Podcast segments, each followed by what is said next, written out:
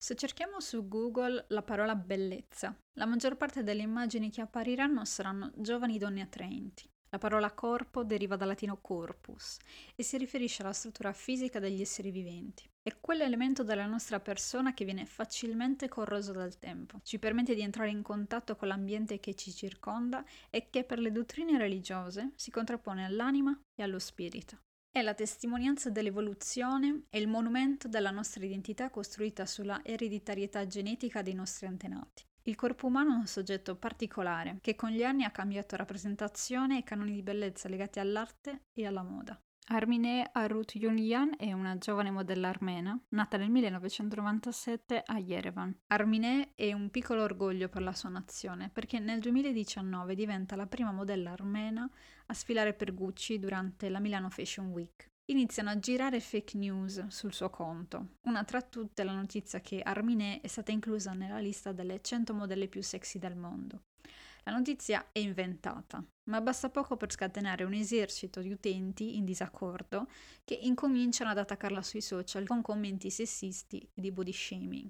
Armine non rientra nei classici canoni di bellezza occidentale. I capelli neri, il viso affilato, il naso sottile, le sopracciglia folte creano un'immagine particolare e realistica che non piace a chi è abituato alla bellezza stereotipata. Su Instagram il corpo è diventato un soggetto inusuale, tendente al costante aggiustamento fittizio, alla costante manipolazione. Basti pensare che quasi il 90% delle persone che sono più seguite su Instagram utilizza Facetune e Bodytune, due app che aiutano a modificare le foto, migliorando l'immagine del viso e le proporzioni del corpo. Talmente curioso questo fenomeno che la rivista The New Yorker ha dedicato un articolo all'Instagram Face, alla faccia da Instagram, molto più simile ad un cyborg che ad un essere umano. La faccia da Instagram per eccellenza deve essere giovane, senza pori, paffuta con gli zigomi alti, avere occhi da gatto con ciglia lunghe, naso piccolo e labbra carnose. In genere l'immagine viene sempre associata ad un viso bianco, ma di etnia mista. Le labbra sono tipicamente afroamericane,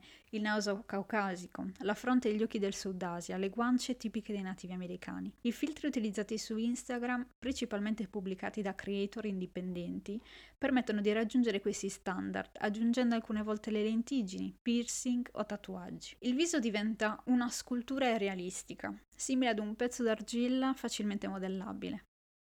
La chirurgia plastica inizialmente era un processo doloroso, permanente e costoso. L'idea che la bellezza femminile possa essere raggiunta solo tramite dolorosi processi di manipolazione fisica è sempre esistita. Dalle vite stritolate dei corsetti vittoriani ai piedi rimpiccioliti della Cina imperiale. Dall'inizio degli anni 2000 è stato introdotto il Botox, rendendo la chirurgia plastica un fenomeno culturale con più facile accesso. Oggi si utilizzano più spesso le iniezioni di acido ialuronico per riempire le rughe e ridefinire i lineamenti del viso per un tempo limitato da 6 mesi ad un anno. Da bambini arriva un certo momento in cui iniziamo a guardarci attorno e a contemplare qualcuno per la sua bellezza, usando quella contemplazione come metro di paragone con noi stessi. Sembra esserci una correlazione tra aspetto fisico e popolarità. E questo sembra dirci che per essere accettati bisogna essere classificati dagli altri come belli. Fin dalla giovane età ci viene insegnato che il nostro aspetto fisico è importante e che finché saremo carini avremo molte più opportunità nella vita. Obiettivamente è un pensiero materialista che facilmente corrompe il nostro pensiero, facendoci mettere da parte altre qualità e talenti che abbiamo. Le celebrità diventano famose anche per la loro bellezza e i media ad ogni stagione ci dicono quali tagli di capelli sono alla moda, quale dieta segue la star del momento e quale tecnica di make-up dobbiamo imparare per assomigliare ai nostri idoli. Instagram ci ha sovraccaricato con l'idea che l'identità personale possa essere sfruttata per una nuova potenziale fonte di guadagno e le giovani donne ne sono più esposte. Le donne da sempre hanno avuto la pressione di essere perfette, belle, sorridenti, presentabili. Anche gli uomini possiedono dei canoni di bellezza, ma nettamente meno rigidi di quelli femminili. Per gli uomini è concesso invecchiare, avere rughe e capelli bianchi. La barba lunga viene accettata, ugualmente la peluria sul corpo. Probabilmente le donne non avrebbero mai iniziato a depilarsi se non si fosse iniziato a pubblicizzare l'idea che i peli sono simbolo di poco igiene, antifemminili e sconvenienti. Solo corpi giovani o apparentemente giovani sono considerati belli nella nostra società. Il valore del corpo femminile è da sempre stato legato alla sua funzione riproduttiva, spesso richiudendolo in una immagine riduttiva di contenitore per una nuova vita. Durante l'invecchiamento si perde la fertilità, e questo periodo della vita viene molto spesso percepito ancora come la fine della femminilità.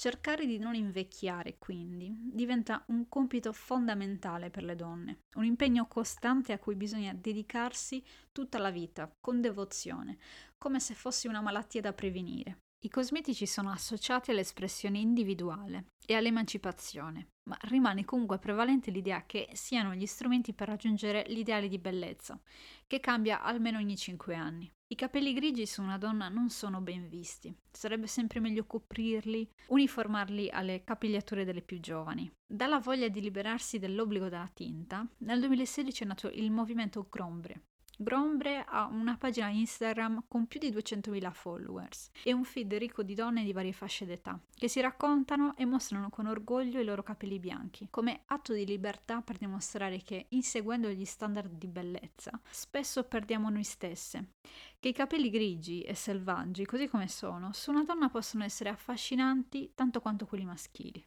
Per la cultura dominante, essere belli significa aver vinto alla lotteria della genetica e ritrovarsi con delle caratteristiche fisiche adatte per il tempo e l'area geografica in cui si vive. Ma per le nuove generazioni essere belli significa abbracciare la propria identità con coraggio e orgoglio, mostrando al mondo chi si è senza temere il giudizio degli altri. I giovani stanno cercando il più possibile di espandere la definizione di bellezza, mettendo sotto pressione le aziende affinché il cambiamento venga portato a livello sociale. La rivoluzione è in grado di includere corpi che prima non venivano presi in considerazione nella moda. Donne di bassa statura con vitiligine, calve, con capelli grigi e rughe, donne e uomini con disabilità.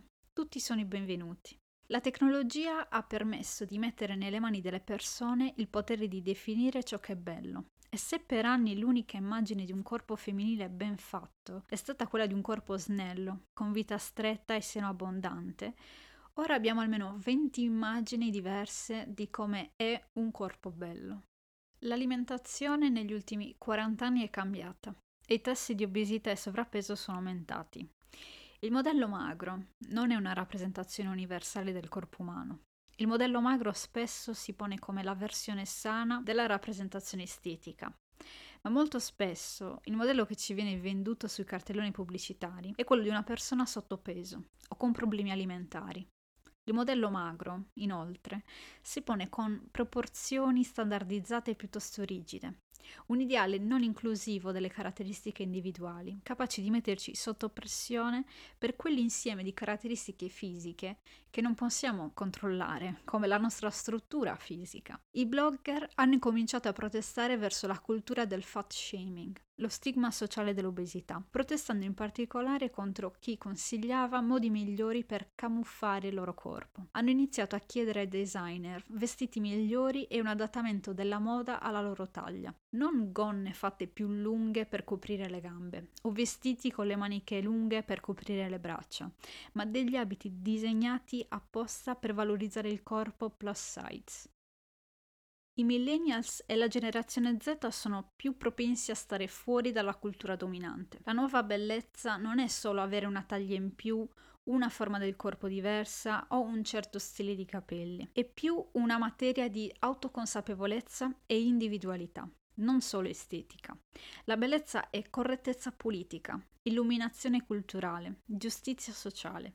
Significa iniziare a parlare nella società del corpo in modo più rispettoso per la persona che lo possiede, dando diritto di esistere a tutti senza obbligare nessuno a dover alterare la propria identità. Le donne nere iniziano ad apprezzare i capelli ricci e a metterli in risalto con vaporose acconciature. Le ragazze plus size iniziano ad accettarsi, grazie a maggiore rappresentazione con modelle come Ashley Graham. Le rughe iniziano ad essere apprezzate e il diritto di esistere si espande anche alle donne adulte, che smettono di essere invisibili. È importante la rappresentazione. Vedere sfilare modelli e modelle con lineamenti e taglie inusuali permette al pubblico di riconoscersi in ciò che si sta guardando e sentirsi parte del mondo in cui si vive, attraverso la body positivity. È importante perché ha un corpo diverso, una particolarità o una malattia poco conosciuta. L'alpinismo è entrato nelle passerelle grazie a modelli come Sean Ross e Tando Hoppa. La vitiligine è diventata esaltazione della diversità grazie a Winnie Harlow, così come le peculiarità etniche sono state messe in risalto grazie a modelli proprio come Armine Arut Yunyan e Zwanina.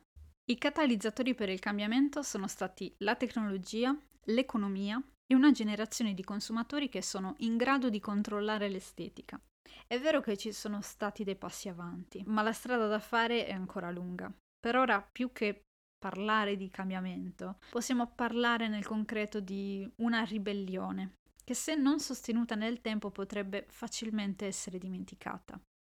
Il corpo che possediamo è sempre collegato all'identità che ci viene attribuita alla nascita e la nostra identità sociale è sempre articolata in una serie di comportamenti, di attributi e di un determinato stile di vita da seguire. Se parlo dell'identità femminile, non posso distanziarmi dall'idea di come questo corpo femminile dovrebbe essere esposto dalla persona che lo possiede, di come dovrebbe vestirlo, abbellirlo, con quale comportamento dovrebbe muoverlo, con quale atteggiamento dovrebbe vivere la sua vita attraverso quel corpo. Il corpo diventa il filtro attraverso il quale percepiamo il mondo e il mezzo attraverso il quale la nostra esistenza viene percepita dagli altri. Se si parla del corpo femminile, automaticamente si sta anche parlando di femminilità. Il discorso sulla femminilità ha molto spesso una connotazione sessuale e per gran parte della storia è stato ridotto ad oggetto sessuale. Per le credenze religiose e l'etica morale,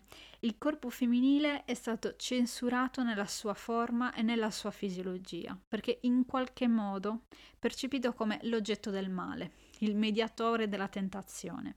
Non si può nascondere che la connotazione esclusivamente sessuale della femminilità deriva dallo sguardo maschile. Le donne non partecipavano nella società, non erano loro a delineare le leggi e le regole etiche erano gli uomini che lo facevano, perché gli unici incaricati ad interpretare la realtà. Così il corpo femminile ha sempre avuto un'interpretazione maschile, i comportamenti, lo stile di vita doveva essere il più discreto possibile, il corpo contenuto, disciplinato, per non creare turbamenti. Attraverso il femminismo le donne hanno avuto lo strumento per iniziare a partecipare nella società e a ridisegnare il significato del loro corpo le donne non hanno avuto la possibilità di delineare la loro dimensione di femminilità fino a questo momento. Come giovane donna ho visto quanto può essere difficile capire chi si è quando si è molto giovane, adolescente. Non sempre ci viene data la giusta chiave di lettura per la nostra femminilità. Ascoltare storie e opinioni su come dovrebbe esprimersi una donna mi è sempre dato disagio. Allinearsi alle aspettative altrui non è il modo autentico di vivere la propria identità femminile. Essere autentici significa saper riconoscere i nostri desideri, i bisogni più profondi e diventare i migliori amici di noi stessi. Non tutte le donne del mondo hanno la stessa opportunità e in alcuni luoghi, come l'Afghanistan, ma non solo, il corpo è ancora il campo politico dove combattere battaglie contro la libertà personale e non si esclude comunque l'Occidente da questo discorso. Lasciare andare le storie che fin da piccole ci vengono dette su come dovrebbe essere una donna e incominciare a decidere per se stesse, ogni giorno, come si vuole vivere la propria vita è il più grande atto di ribellione che si può fare per le donne di questo tempo e per quelle che verranno, smontando soprattutto i tabù legati alla fisiologia femminile, iniziando per esempio a chiamare le mestruazioni con il loro nome. Creare imbarazzo attorno alla fisiologia femminile diventa un problema di salute nelle donne, perché rende l'argomento distorto dalle superstizioni, dalla vergogna di farsi domande e cercare risposte coerenti e rende incapace soprattutto la donna di prendersi cura di se stessa, umiliandola. È come se il corpo di una donna fosse adatto solo in certi luoghi, solo in certe occasioni, e al momento buono debba sparire, Esiste quando deve essere venduto, quando diventa un arredo da decoro, ma quando si parla dei suoi meccanismi, di quello che è veramente un corpo umano, fatto di fasi, anche di imperfezioni, è meglio stare in silenzio e cambiare discorso. È più facile accettarlo quando è un oggetto, fatto di plastica forse, piuttosto che di carne. Il corpo, anche se coperto, censurato, distorto, continua a vivere sotto i vestiti, sotto i burka, sotto i maglioni, sotto i bikini. Si trasforma quando deve accogliere una nuova vita e cambia secondo natura quando invecchia. Niente di anomalo. Quel corpo che fa tanto scandalizzare è lo stesso da cui veniamo, ma a cui non portiamo veramente rispetto. I canoni di bellezza sono limiti immaginari per un'estetica che cambia almeno ogni 5 anni. Non sarebbe più sensato adattare l'estetica alla realtà delle cose? L'estetica cambia, il corpo rimane. Quindi perché cercare di adattare un corpo che ha dentro di sé secoli di evoluzione e adattamento ad un'immagine reale nata per una, un ideale piacevole, ma che diventa obsoleto dopo pochi anni? Il nostro corpo, la nostra identità quindi, è un'illusione o una realtà? Io sono Eleonora e questo era il quinto episodio della seconda stagione di Nexus Cosmos, quindi significa che la seconda stagione finisce qui, ma non finiscono i contenuti del podcast, quindi se volete rimanere aggiornati sui nuovi contenuti potete seguire la pagina Instagram che troverete nella descrizione sia del podcast ma anche di questa puntata. Alla prossima!